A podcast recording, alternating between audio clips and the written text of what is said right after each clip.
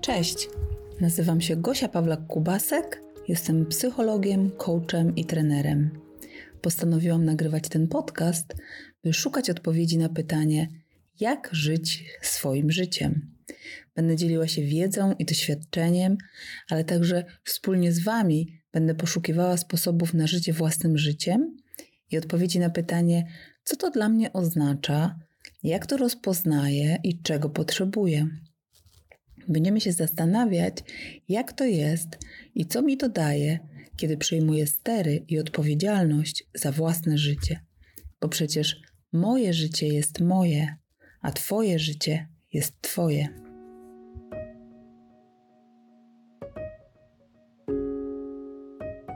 Hej, witajcie w czwartym e, odcinku podcastu.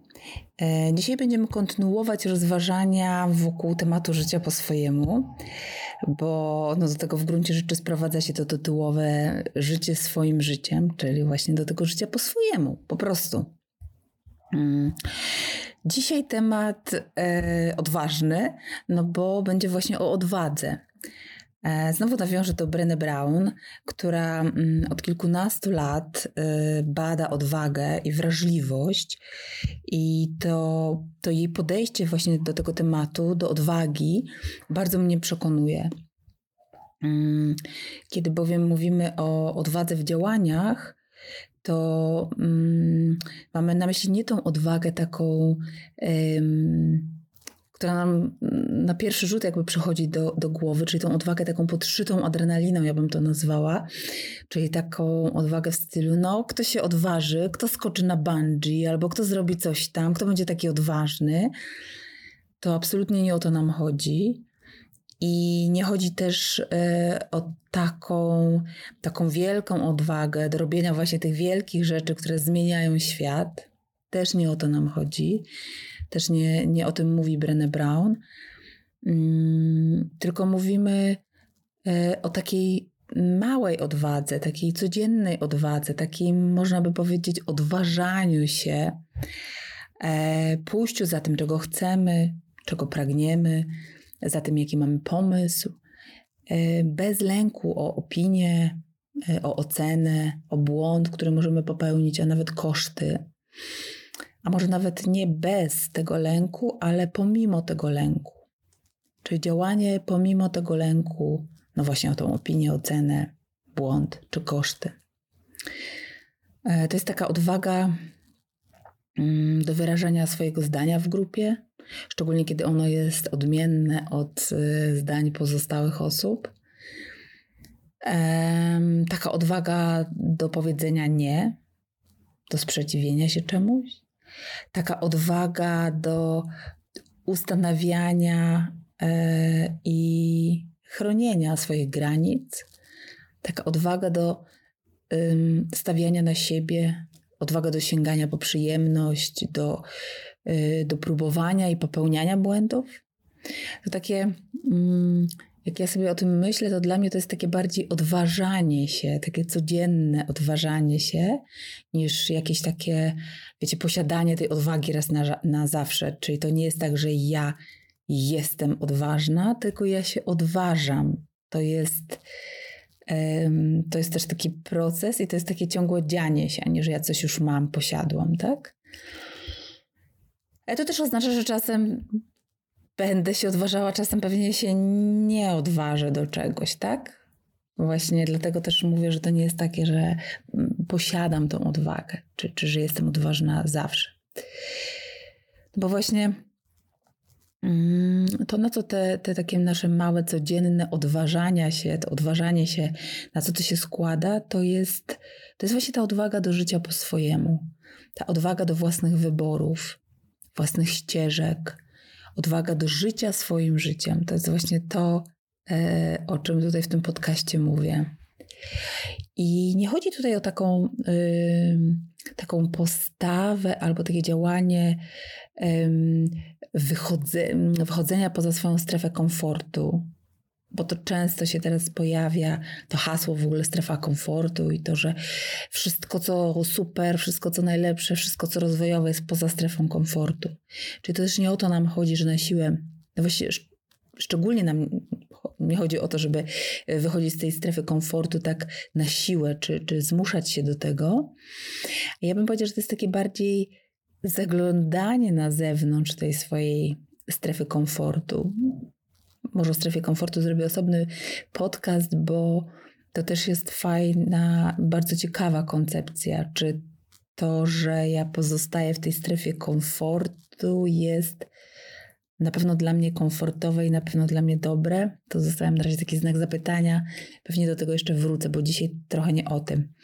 Czyli bardziej chciałam zwrócić uwagę na to, że to odważanie się codzienne to jest takie trochę zaglądanie jakby na zewnątrz tej strefy, w której teraz jestem, komfortu bądź jakiejś innej i sprawdzanie, co się wydarzy. Co się wydarzy, kiedy pójdę za tym, czego naprawdę chcę. To jest taka postawa, która pozwala mi myśleć, a co by było gdyby?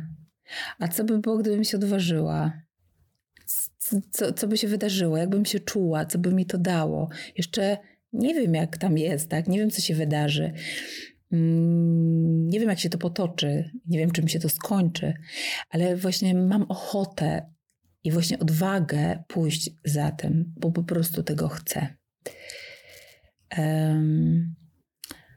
to wychodzenie do tych naszych takich odważnych działań, tego odważania się jest też połączone, albo ten lęk, właśnie to wtedy, kiedy nie odważamy się, jest też połączone z taką naszą ludzką obawą o to, czy świat mnie przyjmie. Pamiętacie poprzedni odcinek podcastu, ten o przynależności? To właśnie o to też chodzi, o to, że obawiamy się, że jeśli Mm, odważymy się iść tą swoją drogą, to pokażemy prawdziwą odsłonę siebie, no i ona może być odrzucona. Że to jest taki bardzo wrażliwy punkt, i oczywistym jest, że chcemy uchronić siebie przed tym cierpieniem, które przewidujemy, że, że się wtedy pojawi. Mm, I też z lęku przed tym cierpieniem, no często rezygnujemy właśnie z tego jakiegoś kawałka siebie, z tego pomysłu na siebie, z tej własnej drogi. Mm.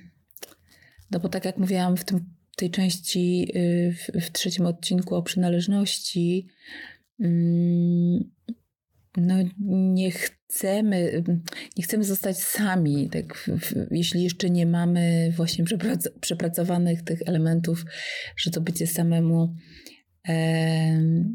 ale w zgodzie z sobą samemu, to znaczy, że bez innych, ale w zgodzie z sobą jest też ok, no to, to mamy w sobie też ten lęk, że nie chcemy zostać yy, odrzuconymi, że po prostu chcemy być przyjęci. A odważne działanie no, niesie ze sobą yy, pewne ryzyko tego, że, że możemy zostać nieprzyjęci czy odrzuceni. Yy, jeszcze tutaj jak mówię o tej odwadze, to chciałabym się posłużyć takim obrazowym przykładem, bo Brené Brown porównuje nasze życie do takiej areny. Ona nawet używa takiego słowa. I nasze odważne działania są właśnie tym wychodzeniem na arenę. I arena symbolizuje tutaj takie miejsce realizowania tego, czego pragnę, tego, czego chcę, tego, co wypływa mm, z głębi nas, jest prawdziwe po prostu. Może to być malowanie obrazów, nauczenie się nowego języka, jakiś samodzielny wyjazd, aplikowanie na wymarzone stanowisko, albo zgłoszenie się po podwyżkę, albo właśnie zwolnienie się z pracy, która mi nie służy. Mm, dołączenie do, do, do jakiejś grupy zajęciowej, warsztatowej, albo jakieś inne drobne działania, to naprawdę nie muszą być duże działania, to mogą być jakieś drobne w stylu zabrania głosu na spotkaniu albo zaproponowania jakiegoś swojego pomysłu. No, no akurat, akurat może te dwa, e, które teraz padam, może wcale nie są takie e, drobne, może to jednak jest też czasem większa, trudna rzecz. Ale na przykład, nie wiem, wyjście na imprezę bez makijażu albo obcięcie włosów, jak mam na to ochotę, na krótko albo nie wiem, zaprzestanie ich farbowania i jakieś odważne chodzenie y, z pierwszą, drugą albo trzecią siwizną, tak? albo zagadanie do kogoś nowego, bo mam ochotę kogoś poznać, tak? To naprawdę nie muszą być y, duże rzeczy. To, to my, my nie mówimy właśnie o tych rzeczach zmieniających świat, tylko takich, które wypływają z nas, takiej naszej ochoty i yy, właśnie, właśnie takie mm, bardziej odważne pójście za tym. O, to może tak lepiej to obrazuje. No właśnie, ale dlaczego takie rzeczy, nawet jeśli one są małe, takie relatywnie naprawdę yy, drobne, dlaczego one nam trudno przychodzą, jakoś trudno nam jest, jest się do nich odważać. Hmm, ponieważ pojawia się jeszcze jeden element, oprócz tego, co już wcześniej powiedziałam, kolejny element, kolejna ta cegiełka, to jest to, że uruchamia się e, ktoś, kto e, staje nam na drodze do tej areny, do tego, żebyśmy wyszli na tą arenę. I to jest krytyk. To nie zawsze jest ten realny taki krytyk zewnętrzny, czyli ktoś, kto nas właśnie skrytykuje, powie coś, co powstrzyma nas przed działaniem, że usłyszymy coś od kogoś. Tak też może być, oczywiście. E, no i znowu, boimy się tej oceny, boimy się wyśmiania, takiego, e, takiego dostrzeżenia, zauważenia jakiejś naszej niedoskonałości, wypunktowania jej. Obawiamy się tego, e, też tego. Mm, tak myślę sobie, może y, na, na, pewno tutaj w takiej naszej polskiej rzeczywistości mamy to mocno wdrukowane, tego, wiecie, co ludzie powiedzą. To jest takie hasło, nie? Jak to zrobię, to co ludzie powiedzą. I zawsze przy tym stwierdzeniu tak się zastanawiam, kim są ci ludzie, kim są ci inni, tak? Których, tego, których zdania się obawiamy i, i gdzie oni tak naprawdę są. Pewnie my też tego nie wiemy. To jest taki krytyk zewnętrzny, ok, faktycznie on może się pojawić, mm, ale myślę, że groźniejszy jest ten inny krytyk, czyli ten krytyk, którego każdy z nas ma w sobie. Każdy z nas ma w sobie taką postać krytyka wewnętrznego, zbudowaną z tego, co przyszło do nas z zewnątrz, ale w pewnym momencie uznaliśmy to za swoje. I to ten właśnie krytyk, który mam, którego mamy w środku, to on jest dla nas najsurowszy. To on ocenia nas natychmiastowo i bezwzględnie. On nie ma litości.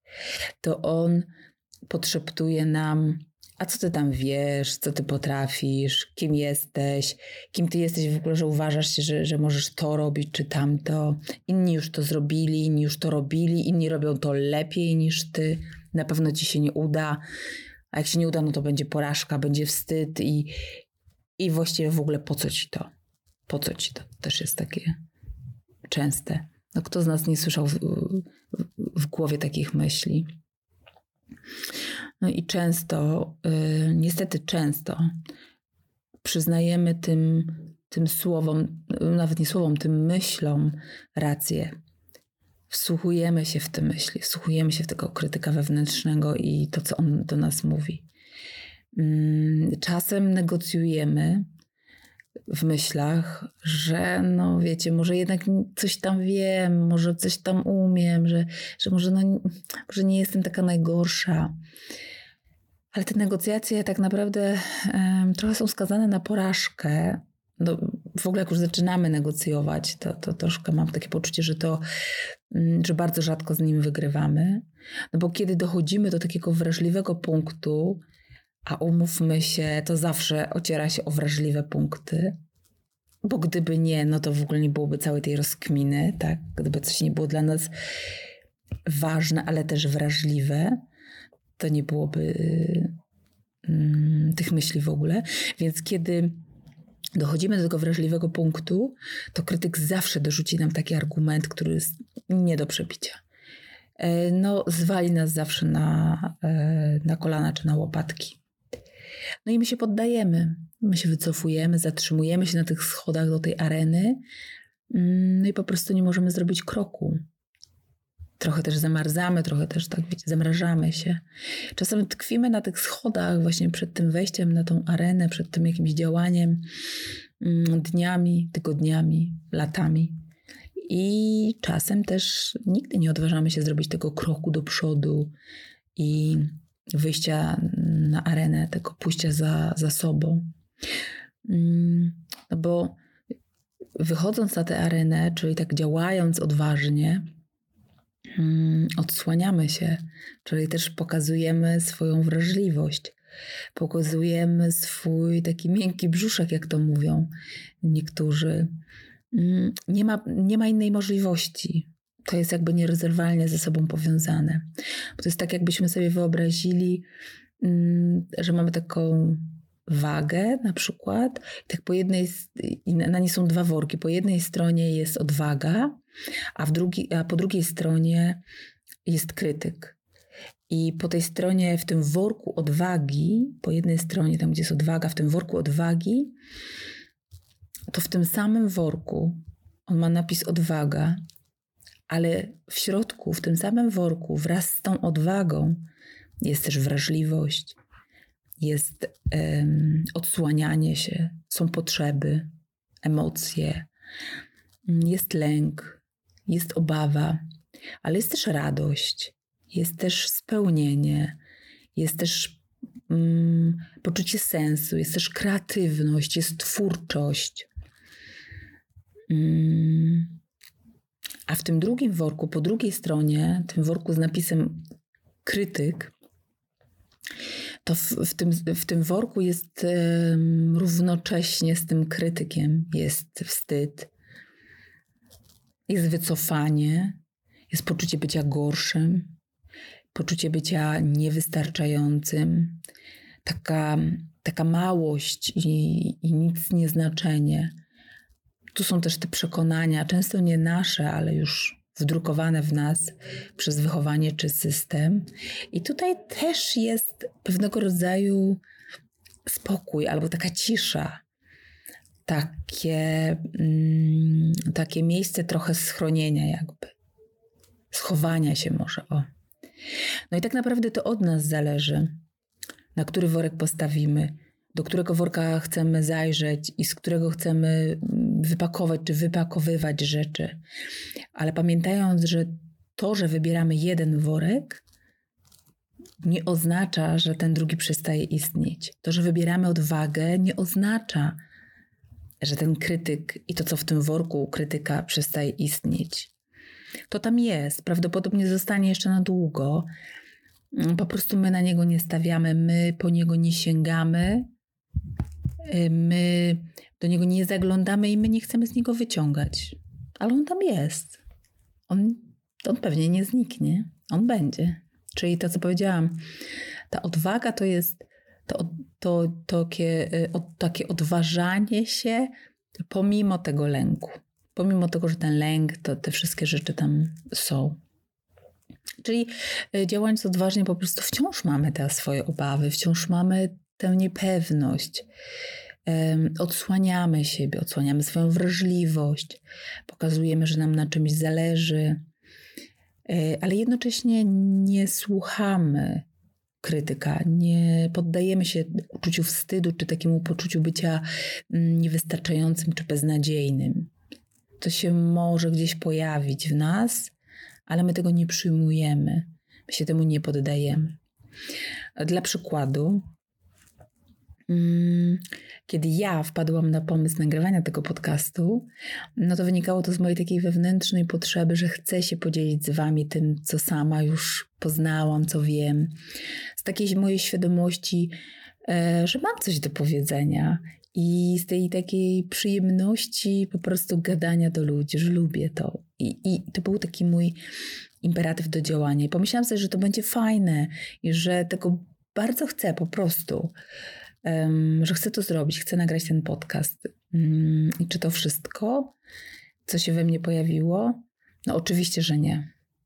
Oczywiście, że zaraz uruchomiła się zawartość tego drugiego worka. Czyli na arenę wjechał mój świetnie wyszkolony krytyk wewnętrzny, który mi mówi: Nie jesteś wystarczająca. W ogóle za kogo ty się uważasz, żeby myśleć, że masz w ogóle coś wartościowego do powiedzenia i że ludzie będą chcieli cię słuchać? A co jak popełnisz błąd? A co jak palniesz jakąś gafę? Będzie wstyd y, i na dodatek to jeszcze wszystko zostanie w eterze na zawsze i, i ludzie będą mogli tego słuchać i słuchać, jak, jakie głupoty tam wygadywałaś. Albo, że posłuchają tego podcastu twoi znajomi, matko i co oni sobie o mnie pomyślą co oni sobie o tobie pomyślą, ten krytyk mi mówił. A jak oni to uznają za słabe, że w ogóle beznadziejne jest to, co robisz. I jeszcze taki głos, mm, który mi się zawsze pojawia e, w takich sytuacjach, jak, jak chcę coś zrobić, jak mm, mam jakiś pomysł na coś. Taki głos, który mi mówi, przecież wszyscy już wiedzą to, co, to, co chcesz powiedzieć. To w ogóle nie jest nic nowego, nic odkrywczego, nic nie wniesiesz. Bez sensu w ogóle, po co to? Inni już to zrobili. I na pewno zrobili to lepiej niż ty. Wstydu sobie narobisz i, i w ogóle po co ci to?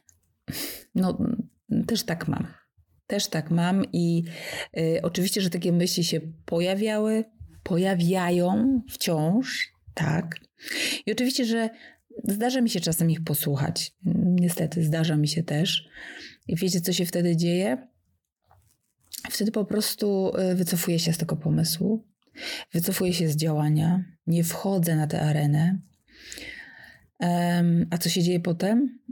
Mm, potem mam taką sytuację, że ja pozostaję taka nieodsłonięta, czyli ochroniona przed porażką, przed rozczarowaniem, przed poczuciem wstydu. Jasne, ochroniłam się, nie czuję tego, mm, ale jednocześnie też czuję jakiś smutek, takie poczucie niespełnienia, takie poczucie braku sensu, bo jakiś ogień, który we mnie zapłonął, po prostu zdusiłam kocem tego krytyka wewnętrznego, którym go przykryłam. I owszem, nie spłonęłam, ale też jednocześnie pozbawiłam siebie takiego um, rozgrzania albo takiego ogrzania. I to nie jest dobry, dobre miejsce, w którym się znajduję, w którym się odnajduję wtedy to nie jest dobre miejsce. To jest takie miejsce, które odbiera mi mm, poczucie siły, poczucie też wpływu na swoje życie. Mm, jak sobie to, od kiedy sobie to uświadamiam, to mm, bywa lepiej. Nie chcę powiedzieć, nie, chciałabym oczywiście powiedzieć, że jest lepiej, ale raczej to bywa lepiej, ale z taką większą świadomością też podchodzę do takich sytuacji. No bo y, i też sobie zadaję to pytanie, um, jakby co, co mi służy bardziej, no bo wa warto sobie pomyśleć, że co tak naprawdę tracę, kiedy się wycofuję. No bo z jednej strony łatwo, wydaje mi się, że czasem łatwo nam jest pomyśleć o tym, co zyskam, jak to zrobię. To też jest dobra droga, ale może ona nie jest na tyle. Mm, silna, czy na tyle wystarczająca, żeby nas właśnie jednak e, wsparła w tym odważaniu się. Więc jeśli ta wersja nie jest wystarczająca, no to warto sobie pomyśleć, co tracę, kiedy się wycofuję. Czyli co tracę, kiedy się nie odważam. I czy na pewno to, co tracę, mm, jest mniejsze niż to, co potencjalnie mogę zyskać? Czyli trochę taki bilans zysków i strat, czyli czy wycofanie się z areny, która przyniesie mi ochronę własnego jakiegoś wizerunku ja, w moich oczach, najczęściej tylko w moich oczach, bo to jest coś, co się dzieje tak bardzo wewnętrznie, czy to jest naprawdę mniejsze e, niż ta radość, e, taka, e, taka prawdziwa radość z działania w spełnieniu, czy niezgłoszenie własnego pomysłu, na przykład na spotkaniu zespołu, trwanie w tym swoim cichym, wycofanym miejscu jest dla mnie lepsze mm, niż zgłoszenie własnego pomysłu, wynikającego z tego właśnie, co myślę, co wiem, co czuję, jaki po prostu mam pomysł, ale też z tym ryzykiem, że być może zostanie on odrzucony. Co jest dla mnie lepsze? jakby pozostać w tym takim cichym, wycofanym miejscu, nie zgłaszać, czy zgłosić, jakby pójść za tym, mieć też satysfakcję mm, z tego, że poszłam za tym, czego chcę, nawet jeśli to nie przyniosło rezultatu, bo na przykład mój pomysł nie został przyjęty, tak? Na to też już nie mam wpływu, pamiętajcie o tym. Więc rozważ, co jest dla ciebie lepsze, co jest korzystniejsze, co jest też zdrowsze, bo mm, to trwanie w tym niespełnieniu, w tym wycofaniu, wtedy, kiedy chcielibyśmy działać, czyli trwanie w tym, w tym przedsionku tej areny, wtedy, kiedy chcę wyjść, ale no właśnie nie odważam się, e, jest mocno destrukcyjne. Dla, dla takiego samopoczucia, dla poczucia ja, poczucia e, takiej pewności siebie, ale też powolutku tracimy to poczucie jakiejś własnej wartości, tego, że, że kurczę, mam prawo do tego, bo po prostu jestem człowiekiem tak jak każdy inny i chcę za tym iść. Więc zastanów się, czego chcesz, czego potrzebujesz, czego pragniesz i, i odpowiedz sobie szczerze na pytanie, czy odważasz się po to sięgać. Co, co wybierasz? Jaki jest Twój mm, styl funkcjonowania, mogłabym to je tak nazwać. E, bo pamiętaj też, um, Brené Brown mówi, że it's not the critic who counts, że to, to nie krytyk się liczy. Myślimy sobie o tych dwóch workach. A możemy sobie do tego y, dopowiedzieć takie pytanie, no dobrze, jeśli nie krytyk się liczy, to kto? No ty. Szczególnie, że tak jak powiedziałam wcześniej, ten krytyk to nie jest żywa osoba, tylko ten krytyk też jest częścią ciebie. Więc pytanie, komu y, chcesz dać siłę i której części siebie chcesz dać siłę. I jak już trochę zmierzając do końca tych rozważań o odwadze, e, tych odważnych rozważań o odwadze, pamiętajcie, że tutaj nie chodzi o tą wielką odwagę, tę odwagę z takim dużym o na początku. Tutaj chodzi o tę małą odwagę, tę pisaną z małym o na początku. I najprawdopodobniej niezauważalną nawet dla ludzi z zewnątrz. To jest coś bardzo, bardzo osobistego, coś bardzo wewnętrznego. Wam się może wydawać, znaczy nie wydawać, tylko Wam e, wyczujecie, że to jest dla Was e, odważne działanie, a ktoś z zewnątrz tego w ogóle nie widzi. I to też jest ok, bo to nie o to chodzi, żeby inni widzieli tą odwagę właśnie skoku na bungee. Chodzi o to, żebyście wyczuli, że to jest dla Was dobre i w Waszym rozumieniu odwagi odważne. To jest to codzienne takie odważanie się, takie odważki, jak to powiedziała moja koleżanka Agnieszka. Bądźmy ważkami, odważkujmy się. Więc odważkujmy się. Jeszcze na koniec y, dodam taki cytat, z którym Was też zostawię do refleksji. Mówiłam, że będę czerpała z książek, które tak namiętnie czytam, no i właśnie czerpię. Teraz tak czuję, że ten cytat świetnie tutaj pasuje i chcę Was właśnie z nim zostawić. Mm, a pisarka Anais Nin powiedziała kiedyś, że przyszedł ten dzień, kiedy ryzyko trwania w pąku było bardziej bolesne niż ryzyko zakwitnięcia. Więc życzę Wam jak najwięcej okazji do odważnego zakwitania. Mm. I dzięki, że wysłuchaliście. Zapraszam też na inne kanały społecznościowe Kubka Sensu i do usłyszenia w kolejnym odcinku podcastu. Cześć.